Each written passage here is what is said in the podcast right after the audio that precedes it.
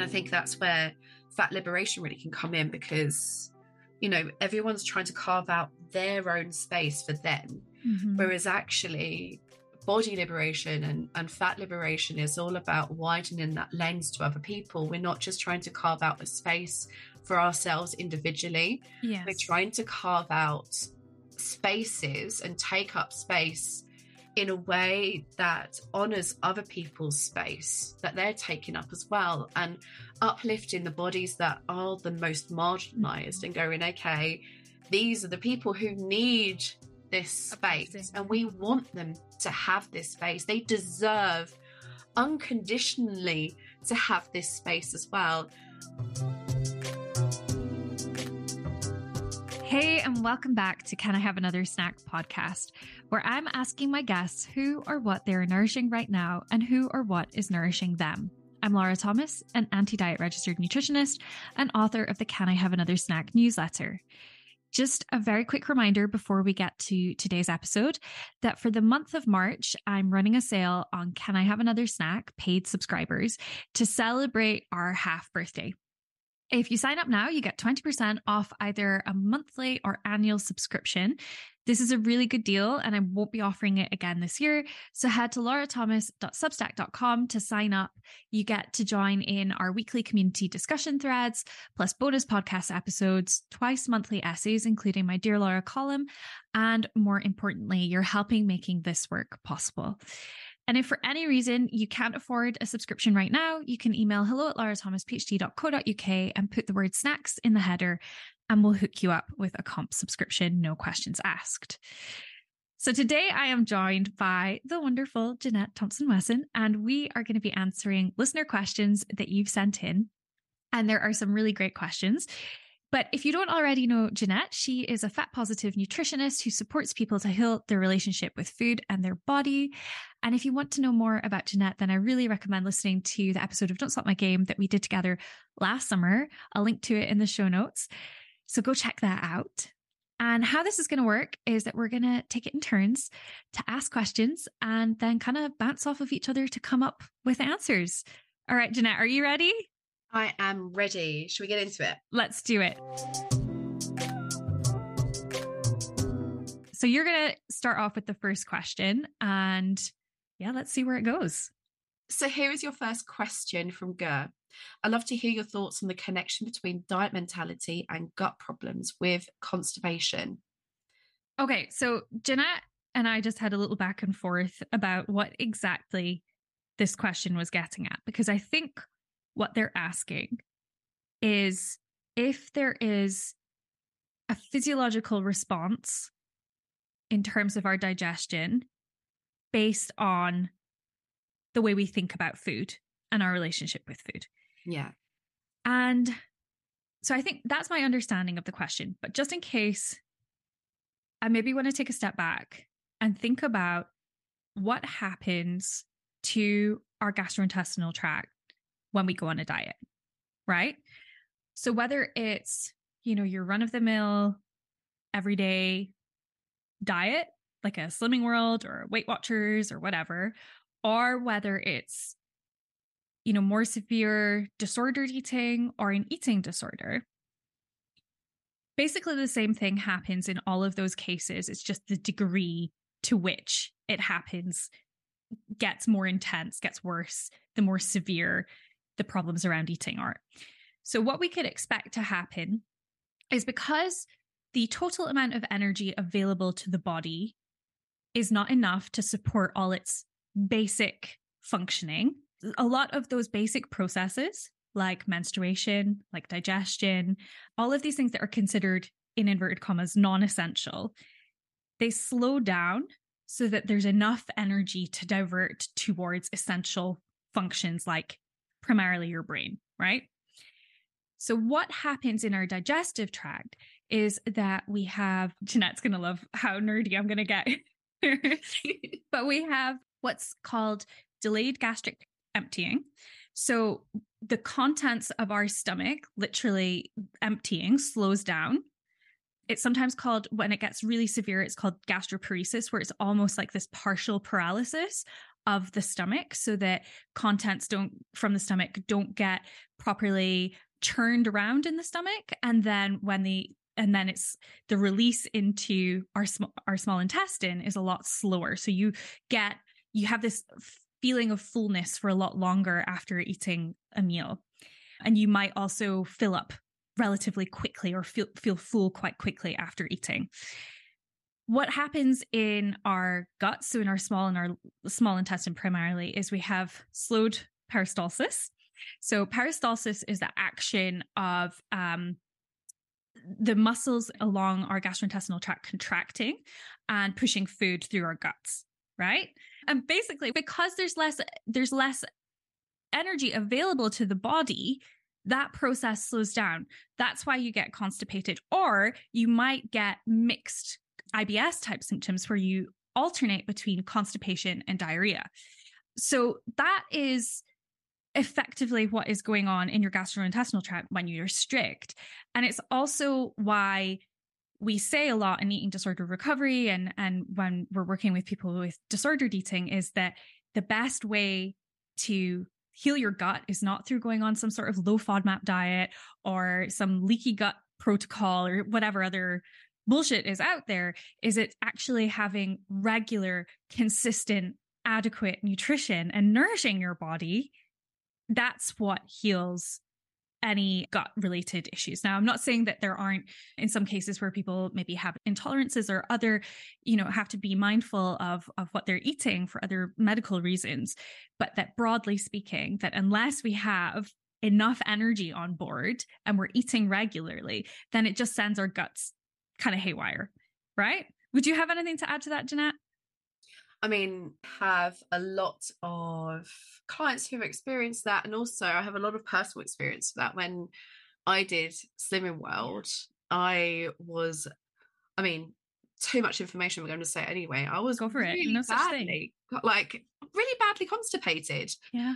And I knew exactly what was going on in my body, even as a nutritionist. I was like, I know what's happening. I know exactly why I am constipated right now and still chose to obviously do what I was doing because of my own internalized fat phobia, because I was working from a place where I thought I had to be thinner mm-hmm. than and what I was at the time.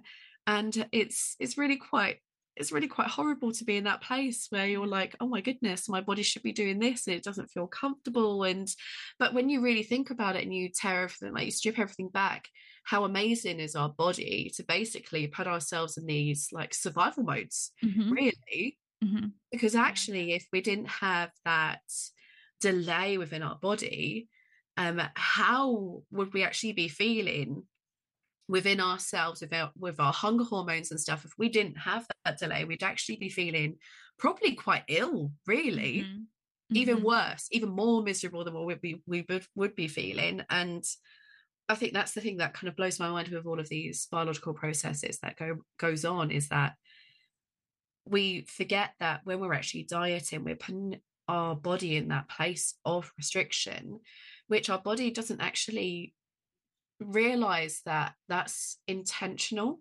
Mm-hmm. I mean, it's clever, but it doesn't realize that we're actually yeah. choosing to do that. It just goes, oh my goodness, like what is happening? We're not getting you know what we mm-hmm. we should be getting into our body and these things happen. So it just blows my mind. It's it's i always love it.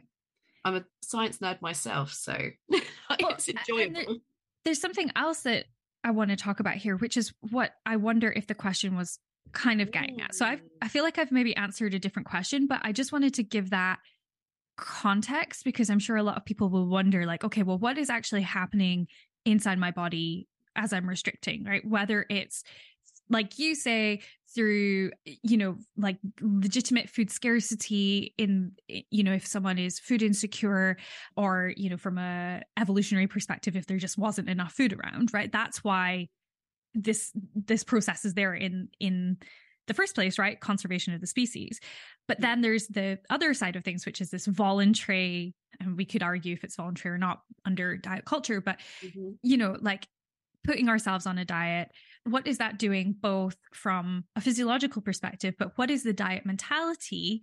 So, just the kind of mindset of restricting ourselves. What does that do to our digestion? and I think this is, I don't know specifically of any literature that connects both of those dots quite as clearly. But I do know that there is something called the nocebo effect. Mm-hmm. So, the nocebo effect is essentially the inverse of the placebo effect. So, if I tell you this pill has like magic qualities and it's going to make you feel amazing, and you take the pill, you're going to start feeling amazing, that's the placebo effect. But equally, if I tell you that gluten in your food or like you, you know milk strawberries. protein strawberries and it could be literally anything. If i tell you that that's bad for you even though it doesn't cause a you know even though there's no physiological basis for um, you to have a reaction to that food the nocebo effect means that you do have a very real response to that food not because there's something, you know, kind of defective in your digestion, but because of the gut brain axis and the connection between our brains and our guts. And so that can have major impacts on digestion. And there are studies that have shown that people were given, so there were two groups, they all had self described lactose intolerance both groups were given sugar pills. One group were told that the pills had lactose in them, the other group were told that they didn't have lactose in them. And of course, the group that were told that they had lactose in the pills had a physiological response. So they reported increased bouts of diarrhea and constipation, right? Versus the group that were told that it was just sugar pills, even though they were all receiving sugar pills. But it shows you that there's a real strong physiological impact on our digestion just because the seed has been planted in our brains, which is that blows my mind that that's even a real thing, isn't it? I yeah. see that a lot with people who um, go for like allergy testing.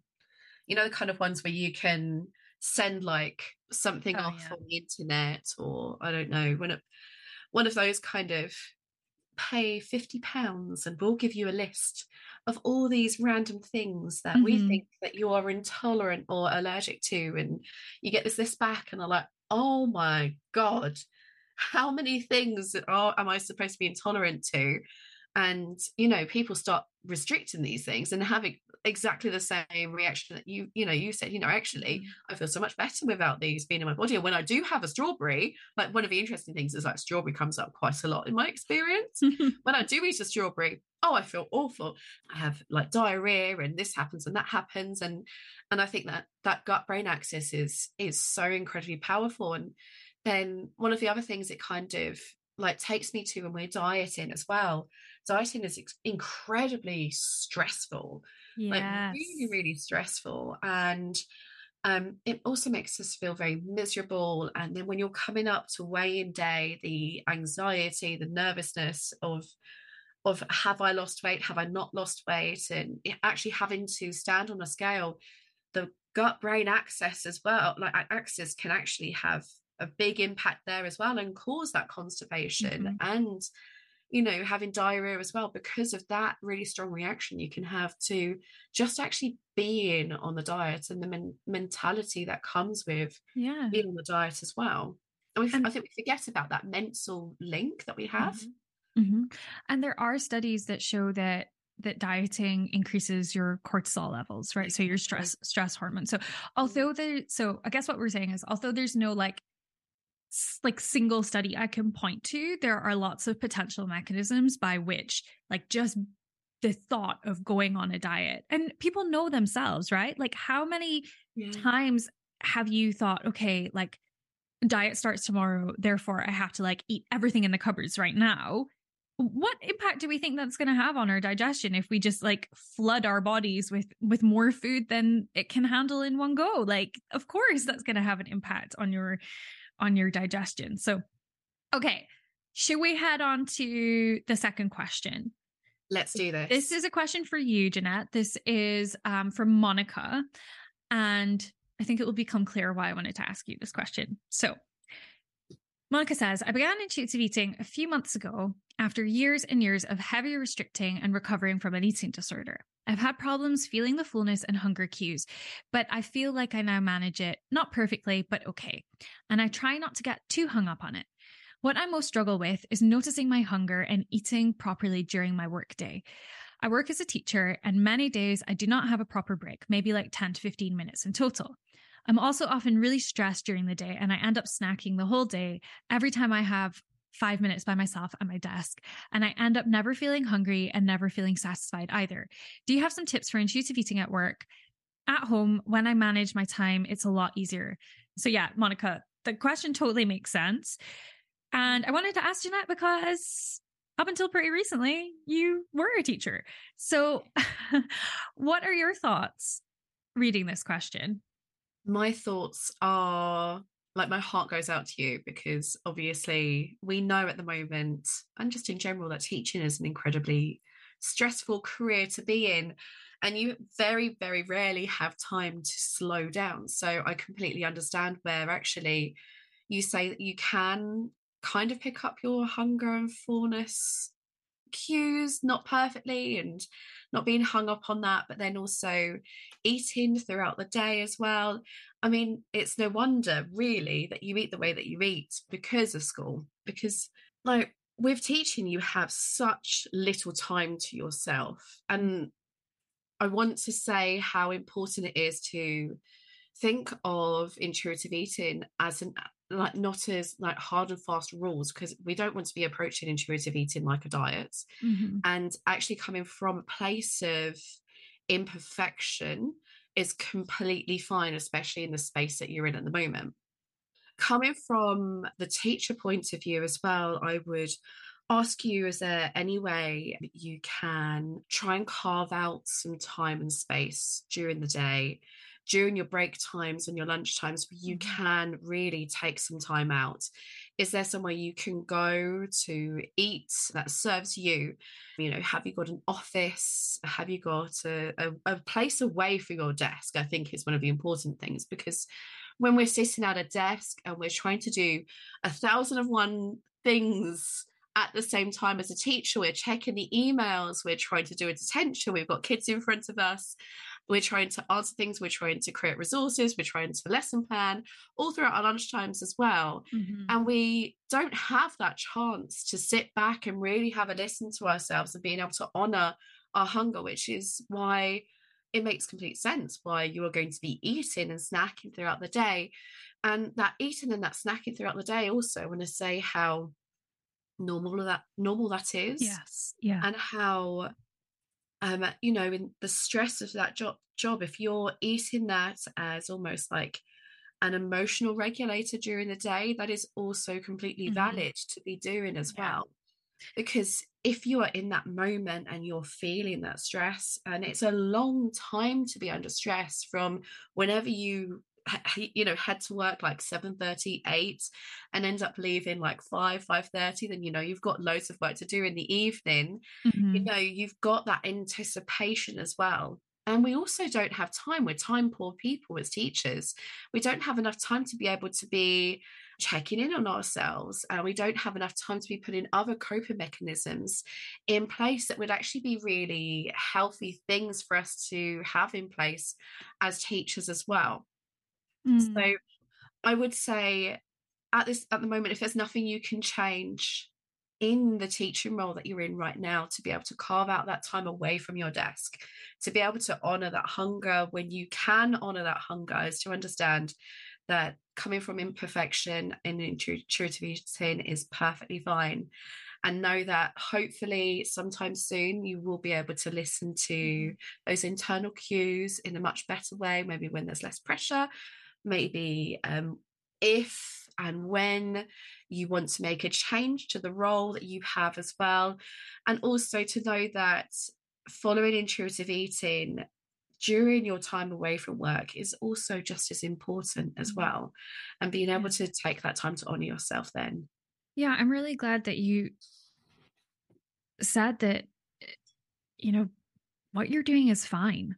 Mm. Like if that's what you need to do to get through the day and survive, yeah. it's okay that, you know, for you, intuitive eating doesn't look like, you know, three perfect meals and however many snacks a day, that it, it just means putting something in your mouth when you can and making intuitive. sure. Yeah. Really? Yeah. And sometimes, like, if it feels better, then just drop the label intuitive eating, right? Yeah. Because, you know, I think that we associate intuitive eating with looking a particular way. Oh my god. And yeah. yeah. And it doesn't have to be perfect. So, you know, how can how can you maybe bring a little bit more acceptance to, you know, if you like you say, if you can't change anything, which like I feel like if she could, she probably would have by yeah, exactly. it's hard. It's hard yeah. to do. That. So yeah, you know, like how can you maybe even bring a bit more self-compassion to that of like, well, fuck, this is hard. And teaching is a really hard job. And I have a lot of other pressures. So I don't need to put more pressure on feeding myself. I can just let it be what it is for now. And, you know, if it, if it's, I, I appreciate that like you're not really ever feeling hungry, but never feeling satisfied either. And if that feels like it's more of a problem, than you know taking a look at like what what are you bringing with you right? What is it that eh, you know is going to help you feel more satisfied with what you're eating?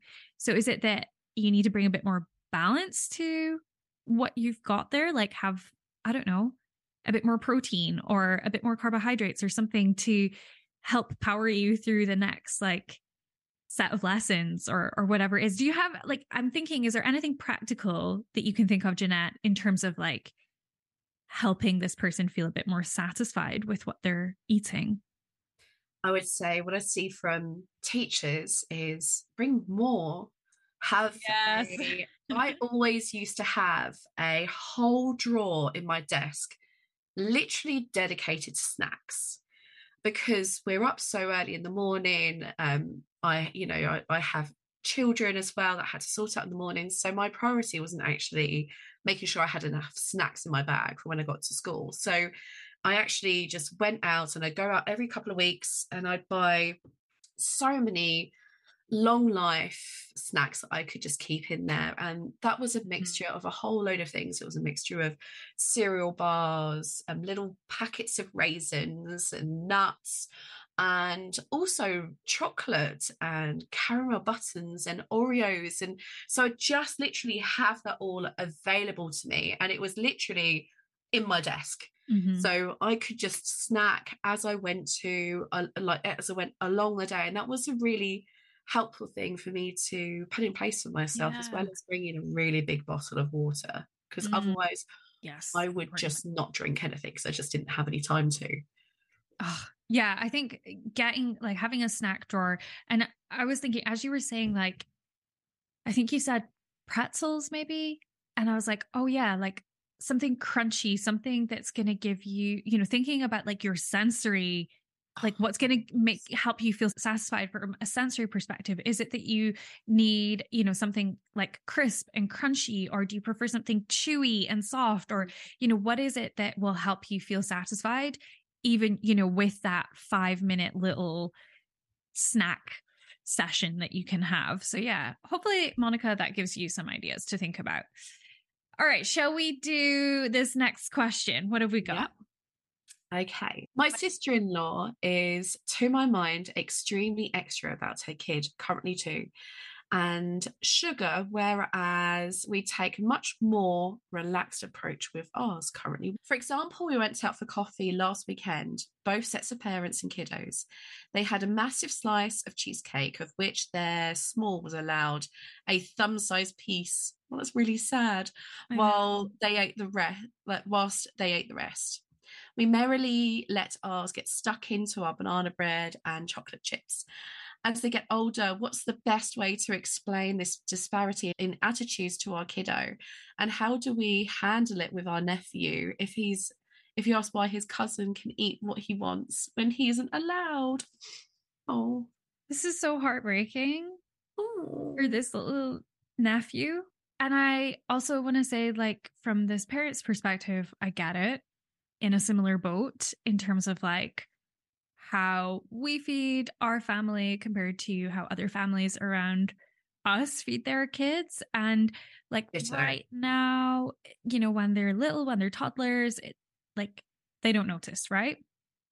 But as they get older, they start to think more and more. Uh, they'll start to ask more questions, and you're going to have to figure out how, how to navigate this. But I also think this is a really interesting place that you could talk about differences and how differences are okay and that we're all different and sort of thinking about how we can tolerate differences between ourselves and other people.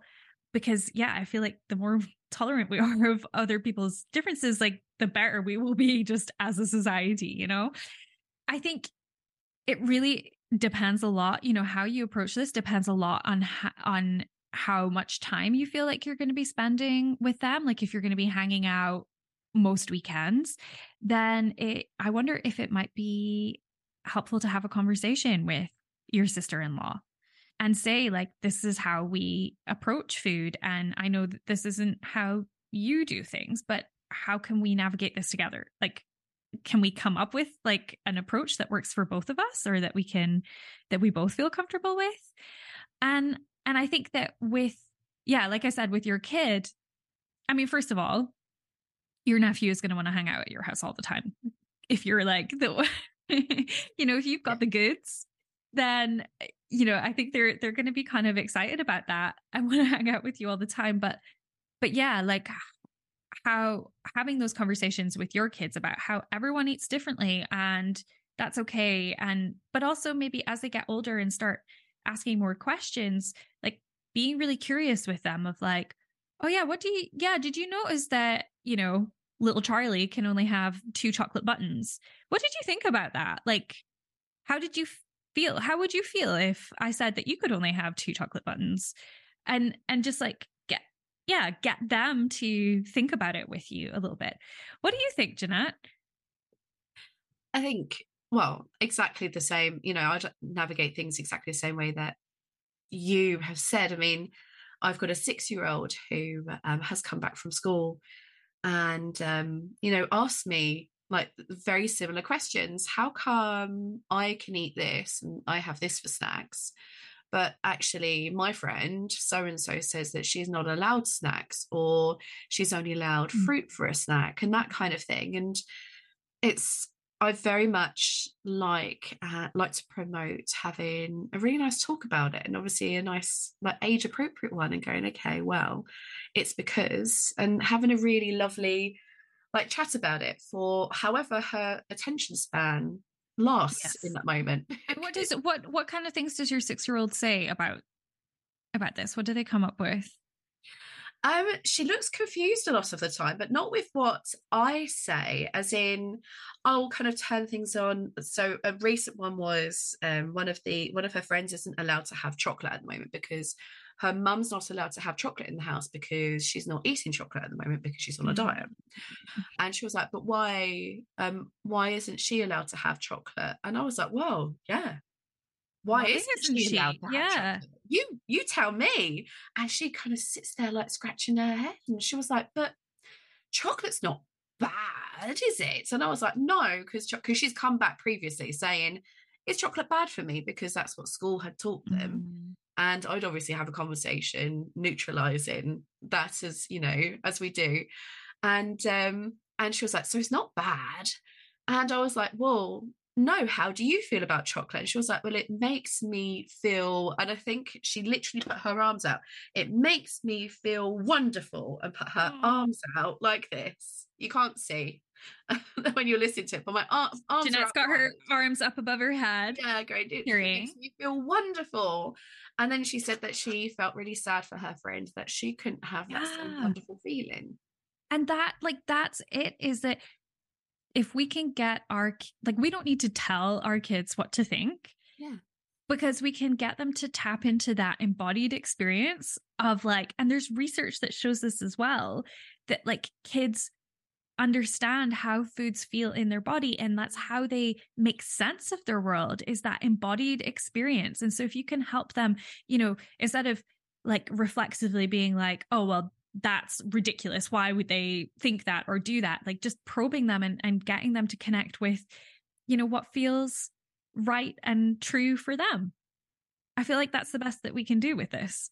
They're and- so good at it as well. And I think because we've dieted, because we've internalized all these messaging about diets and how food is good and bad, just when you start children off really young with just allowing them to mm-hmm. listen to themselves and how they feel. What I've been like my my six year old also came out. She she likes she really likes iceberg lettuce, mm-hmm. loves it. And I was like, so what what about the lettuce do you really love? And she literally got up from her table and started kind of um, like dancing and she was like it makes me feel like i want to do this because it's really crunchy and i really like it it's crunchy and she had like a bit of a jig and i love that because i was like that sounds like it makes you feel really happy and really joyous and she was yeah. like yeah it does yeah. and to be able to have that communication with her body mm-hmm. to be mm-hmm. able to know that that's how that food makes her feel and obviously she has food that doesn't make her feel good and sometimes she'll say to me oh what was it the other day that made her feel sad I think it was mashed potato or something. She was I I did some lazy mash which had like I leave the um skins of the potato on Right, yeah, yeah, yeah. And she really didn't enjoy the sensory quality of having the potato skins mm-hmm. in with the mash. I would be mad at you for that too yeah, sorry, was just really lazy. And uh, she said it how sad it made her feel, and she really did look really yeah. sad about this mashed potato. And obviously, she didn't have to eat it because yeah, you don't, you don't force her. Yeah. I was thinking about this last night actually. So we had dinner last night, and I Avery had asked for some chocolate mm. um, with dinner, and so I put we have like loads of Easter eggs in at the moment because we're just normalizing Easter over here, Easter chocolate. Um, so I put one out on his tray and he had like some fruit and I think he had like some frozen mango and like blueberries and he had like like the main that we were having. And he ate all of his main and he didn't touch his fruit and he didn't touch his chocolate. Mm. And at first my mind went to like, oh, that's interesting. He didn't eat his chocolate it's like you know he's he's listening to himself like something in him made him listen to himself and think oh it, you know he didn't want his chocolate. But something also made him listen to himself and say i don't want my fruit. And i think we often it made me think about how we are more willing to trust our kids when they don't eat the the so-called bad food according to diet culture. But if they don't want the you know, the more healthy in inverted commas food like fruit or their veggies, we're so much quicker to dismiss their experiences. Yeah. And and I just thought about that double standard is in absolutely no way related to this question. but I just like yeah, I don't know. Right, though. Mm-hmm. I've I've I've experienced exactly the same, and yeah, it's so much easier, isn't it, to kind of yeah, no, mm-hmm. I'm really like that pointing that out definitely yeah all right where are we up to with these questions? Okay, I have a question for you, Jeanette, from Louisa. And just a little content warning here. I'm going to use the wording that um, Louisa has put, and it involves the O word. So just skip past this bit if you don't want to hear that. But Louisa says, I'm overweight. And then she says, I'm not sure best how best to describe myself. My dad was overweight before he died at 65 of heart disease. Are there things I can read slash learn about generational approaches to weight and emotional eating slash being happy in your body, which my dad wasn't? Thanks. So I feel like there's a lot to unpack in this question, Jeanette. Where do we start? I'd like to start with I'm so sorry to hear about your dad you know mm. 65 is actually a really you know young age at the moment isn't it so i can totally understand any fear that has really come from um, your dad you know passing away at this age from heart disease as well i mean i'm sure that your brain has automatically gone to oh my goodness my weight what am i yes. eating am i eating mm-hmm. too much fat too much um, salt you know am I healthy enough? You know, what can I what can I do within my control? Like what can I do?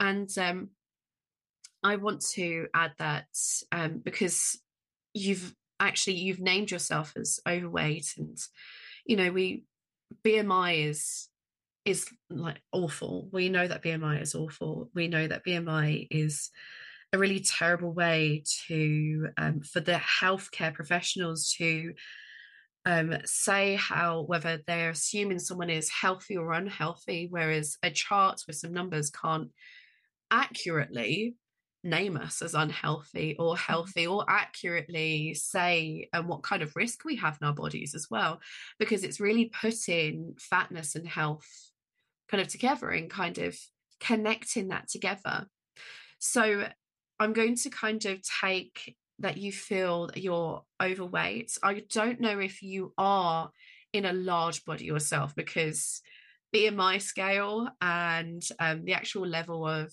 um, your, the size or the level of fatness that you're at, mm-hmm. and they don't go together either. But I know we can talk about a lot of internalized fat phobia and anti fatness in relation to this as well. Mm-hmm. We know that regardless of our weight, we can have healthy behaviors that can really and be protective towards us can really support our health and support our heart health. None of that means that it's a guarantee but it means that we can feel supportive um, regardless of what we're doing with the size of our body. We know that we don't have to diet to actually reduce our risk of any cardiovascular disease and any, any problems with that. And really good things to read around that is really having a look at the Fat Doctor UK mm-hmm. and their um, Twitter and their posts as well are really good. Um, who else? Ragen as well. Um, you'll have to put these yeah. things in the show notes. I'll link to it. So Ragen Chastain has a great uh, newsletter called um, Weight and healthcare. And it's basically how to approach the healthcare system in a weight inclusive way. So she unpacks things like you were saying about how BMI is really not a helpful measure of our health. It's just a way of like categorizing bodies and gatekeeping healthcare, which is so fucked up when you think about it. Um, I would also say Aubrey Gordon's work might be a good place to yeah so Aubrey has two books which I will link to in the show notes. So one of them is called what we don't talk about when we talk about fat and the other one one that just came out um like a month or so ago is um you have to lose weight and other myths. So I would start there in terms of like an accessible place to learn about internalized weight stigma, medical fat phobia, anti fat bias in general. I also wanted to offer you don't say this explicitly, but I wondered as well about you know if what part of what you're looking for here is something around how you can care for yourself and pre- prevent or I don't want to say prevent ill health because we also know that a lot of this is out of our control. A lot of our health is determined by um, the social determinants of health, as well as things like our genetics. Um, but what can you do to care for yourself in a weight inclusive, non diet way? And there are things that you can do, like you alluded to, Jeanette, um, around you know our how we care for ourselves. And I I want to say as well that that's not an obligation. You're not obligated to be healthy, but I also understand why you might want to find things that help you feel better and and care for yourself. So I wanted to offer that we put together a weight inclusive guide to dyslipidemia or uh, so elevated um, blood cholesterol. And so, if that is something that you're navigating, then that might be a helpful guide because it talks about supportive behaviors and in a kind of like more holistic way than just like lose weight, go on a diet. So I'll link to that in the show notes too. But I think like something for me that that kind of came up was like this idea of not not sure how best to describe myself and I, I wondered if we should like talk a little bit about language and yeah. you know how we kind of yeah the language that we use around around fat bodies like this is something that i we were talking before we started recording and it's like it's something that I grapple with a lot because like technically according to my BMI I am the O word right? Mm-hmm. and but at the same time I'm straight size right? I can go into most clothes shops and be able to find something. Um I can fit into you know normal not normal what am I trying to say? I can fit into plane seats without worrying about um being really uncomfortable. Like I don't have to think about access. But at the same time, there are, you know, real material things that I have to navigate. Like, you know, the example that I was giving you that I said to you earlier is like if I were to get pregnant, I would be obese at my booking appointment. And that would have implications for the type of care that I was and the type of birth that I was entitled to and my maternity pathway would be completely different because of that. So there's this, it's kind of, I suppose what I'm grappling with is, you know, the loss of privilege as your body gets bigger while still having a fuck ton of thin privilege. I don't even know if that what my point was there. But what did it bring up for you? For me, it brings up a lot about the conversation to do with mid like um mid-size. Mid-size yeah. Yeah that's what it kind of brings up because you know can you explain that?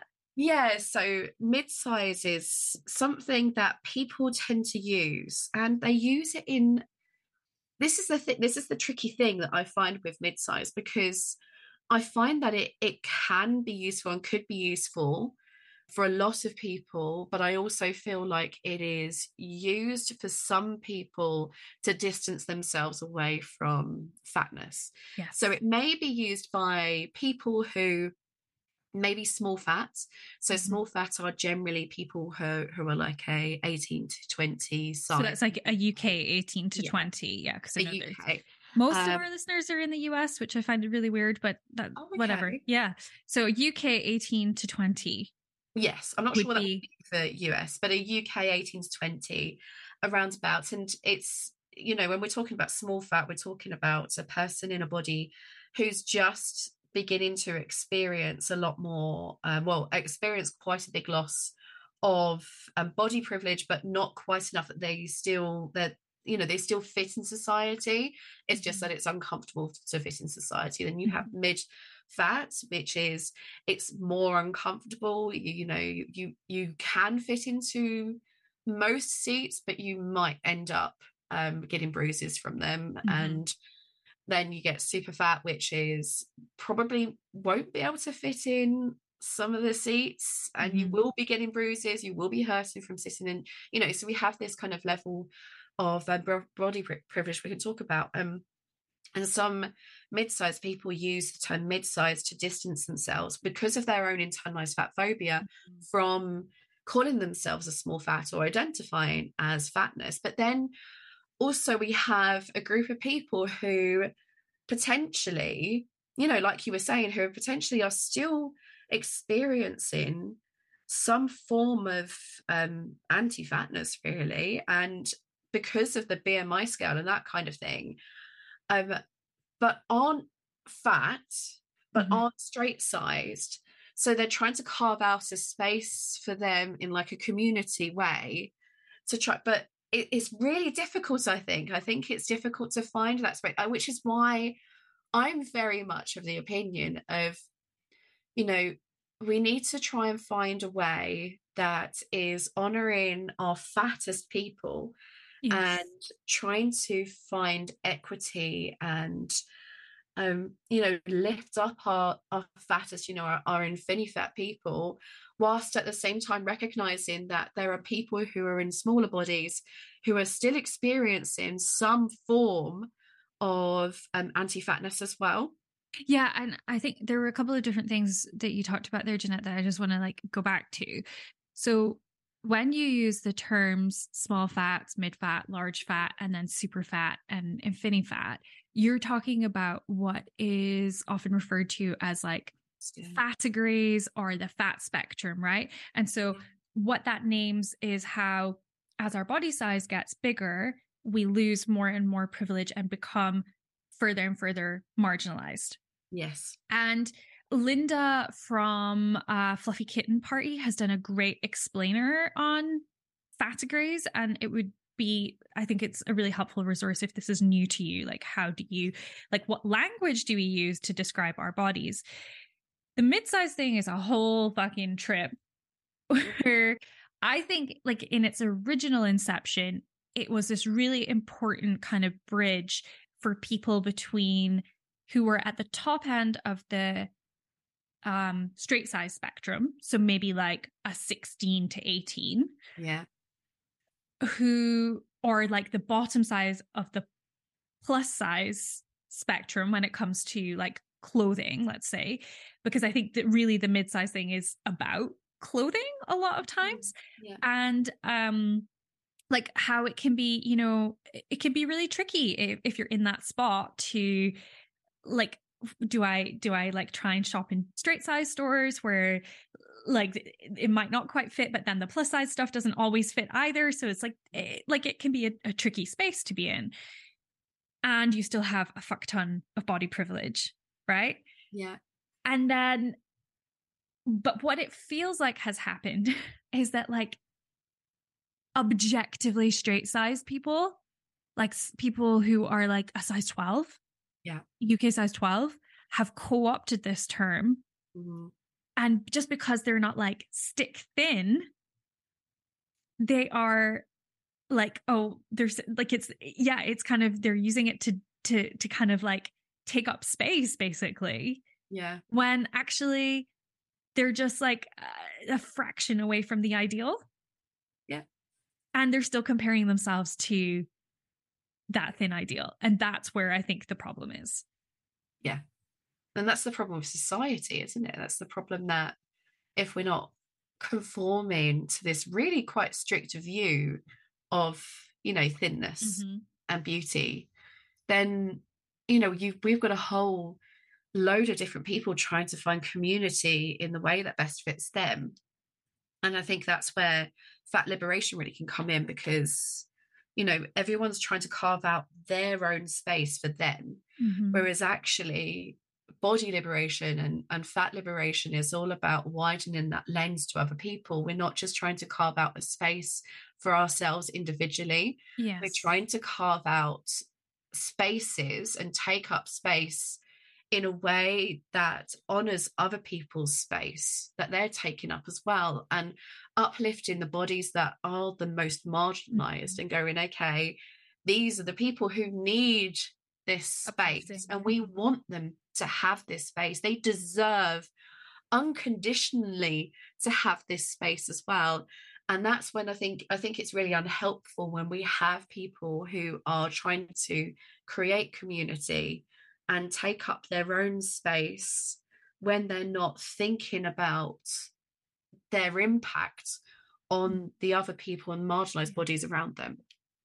Yeah and and that's i think the thing about um the mid-sized trend is that there is no acknowledgement of either thin privilege mm. or of body liberation or of how there are people that are way more oppressed than you know struggling to find clothes for your size 12 body mm. right?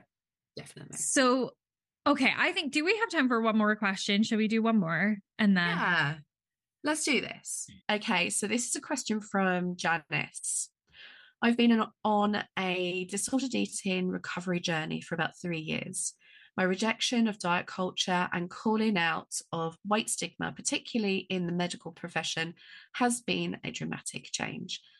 My husband is not on this journey with me and is still fully committed to diet and exercise equals health and well-being. We've had arguments about it because when I call out weight stigma, he gets defensive. He now says he won't speak to me about body image, food, eating because he feels attacked. He also feels that my views are just subjective opinions and there is no evidence that what I say is true. I get upset and then I can't think objectively either. What is the easiest and quick data I or research that backs up our non-diet, weight-inclusive approach to health, or should I just accept that this is something we really can't talk about at the moment, and I continue my work and get in therapy for support? I really appreciate your advice, and obviously love the podcast and content. Oh, oh, Janice, Janice, Janice, Janice. I felt really sad re- when this question came in we can and we will give you papers that you can read. That's fine. But that's so far from the point here. It's so far from the point because even if this is just your subjective experience, that really fucking matters. That's so important. And you deserve to have your experiences validated. And so I just want to do that first and foremost, like your experience of weight stigma and particularly like you say in the medical profession that's so valid and it matters and it's important and i'm really sorry that that has been dismissed or trivialized. It's obviously not just in your head. So yeah that's the first thing that i wanted to offer is that that really matters and that's really important and I'm really sorry that, you know, someone who you love and care about has dismissed you like that. That must be extremely painful. What are you thinking, Jeanette? Like, can see you. Yeah. Just looking really sad as well. I I just I just really feel for Janice and I also think this is something that comes up a fair bit as well, mm-hmm. especially if um, the person themselves is in a large body, in a fat body, and especially if the partner is in a fat or large body themselves, because obviously mm. they've got a lot of work to be doing themselves around, you know, rejecting diet culture and working on challenging their internalized fat phobia. But I also it it's difficult doing that journey with without a supportive partner. And it's even more difficult doing it with someone who wants to challenge even if it's something that's subjective. That's mm-hmm. hard.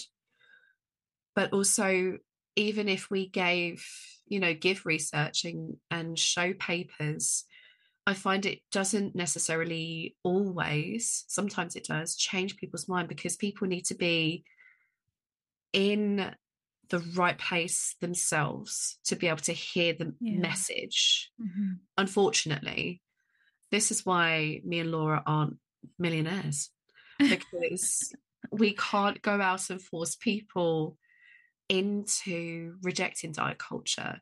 Mm. You've almost got to get to this kind of place where you are ready to step into that space and ready to start doing this work of challenging everything that you've believed and everything you've internalized for pretty much the whole of our lives. And it's difficult, so difficult. Also thinking that the partner, your partner isn't in the same place that you are in relation to that as well. So I'm sorry that you're experiencing this really. Yeah. And I don't know that I really have a a helpful answer or solution. You know, I just wonder if you have like a safe place, like that you can talk about these things and it doesn't sound like you necessarily do but i wonder what it would like take to get you to be able to have conversations in a way that you know neither one of you feels attacked and you both have your experiences held and and validated and i don't know if that's like couples counseling or therapy or you know even working with like a Jeanette or a Laura or like, you know, somebody to help you process that together. And I, will link to some papers in the show notes, but like you say, Jeanette, I don't know if that's gonna nudge the dial any really but uh, the the one that i'm thinking of is the tracy Tylka paper the weight inclusive versus weight normative approach to health because it really neatly sort of lays out the issues and summarizes the evidence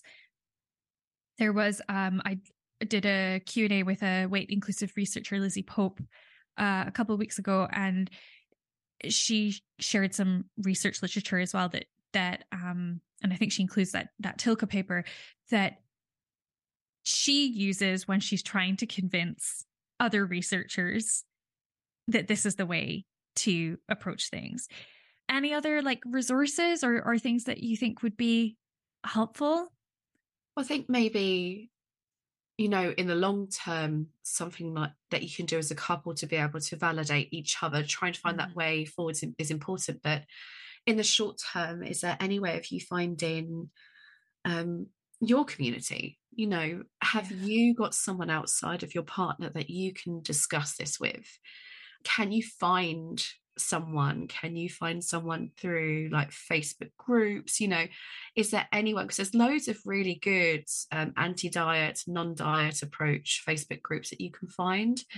And although online friendship doesn't replace and obviously shouldn't replace the relationship that you have with your partner, but it could be a really good short term solution. So you still have someone that you can talk to this, talk about all of your experiences, about who can validate you, who can go, well, actually, yeah, this is what I'm experiencing yeah. as well, which might be useful for you. Yeah. I'm I'm curious to hear like if you have you know if if your husband has always been on board with this for you or if that's been like a learning curve i feel like i'm pretty lucky in that dave listens to all my podcasts and reads all my shit like he's the first person to to see anything like to like read any drafts of anything i've written. So he like he just knows that if he didn't get on board it would be divorce right? But i'm i'm curious like did you have that you know because you've been on your own journey and we talked about that in the last podcast we did together but how was what was that experience like for you?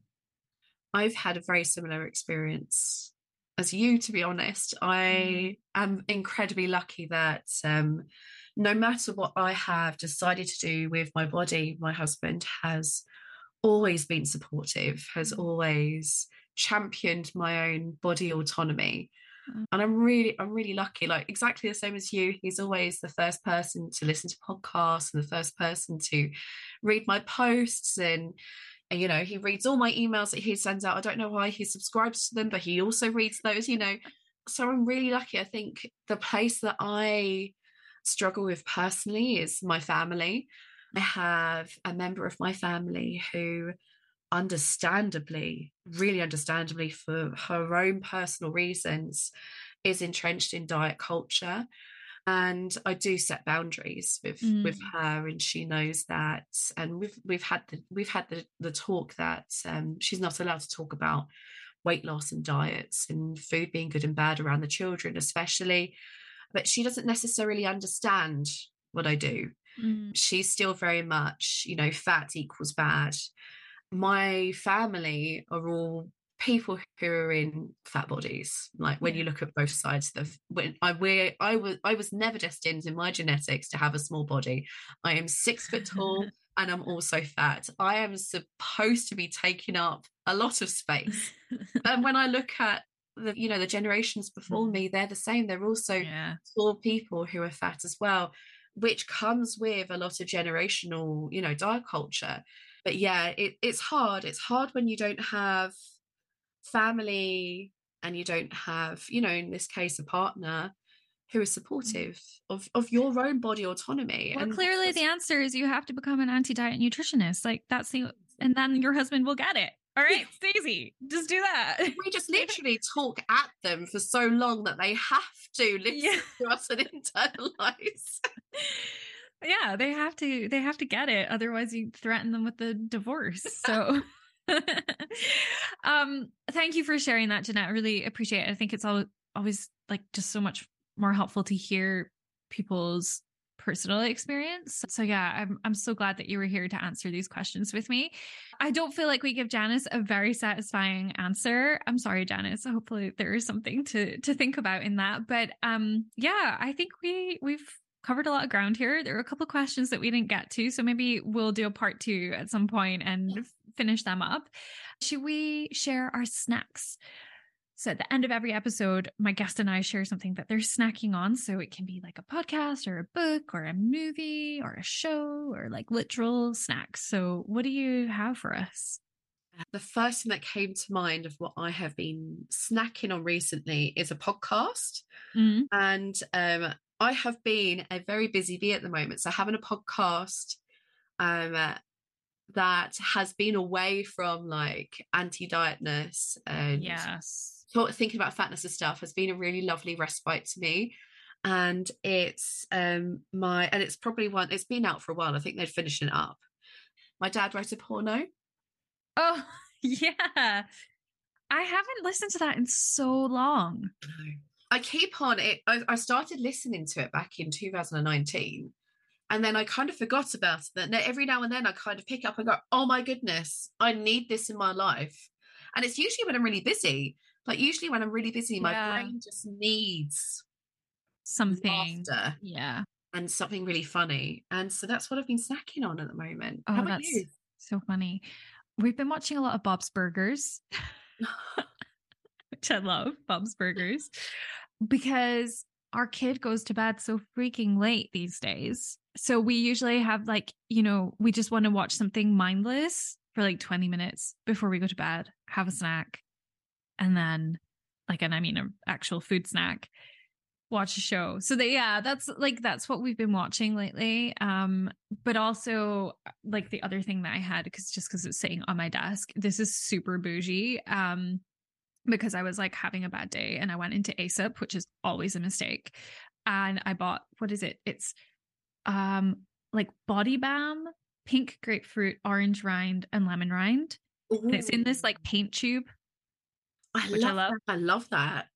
Yeah, it's so it's not I wish like I'm I'm holding it up to you like you can smell it. You can.